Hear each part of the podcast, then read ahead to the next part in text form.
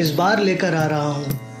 कुछ चुनिंदा नज़में, गजलें और कविताएँ। बस सोचिए अगर दुष्यंत कुमार, फैज अहमद फैज और पाश, मिल बैठे तो क्या होगा? जल्द ही मुलाकात होगी पहले एपिसोड के साथ, नए पॉडकास्ट में।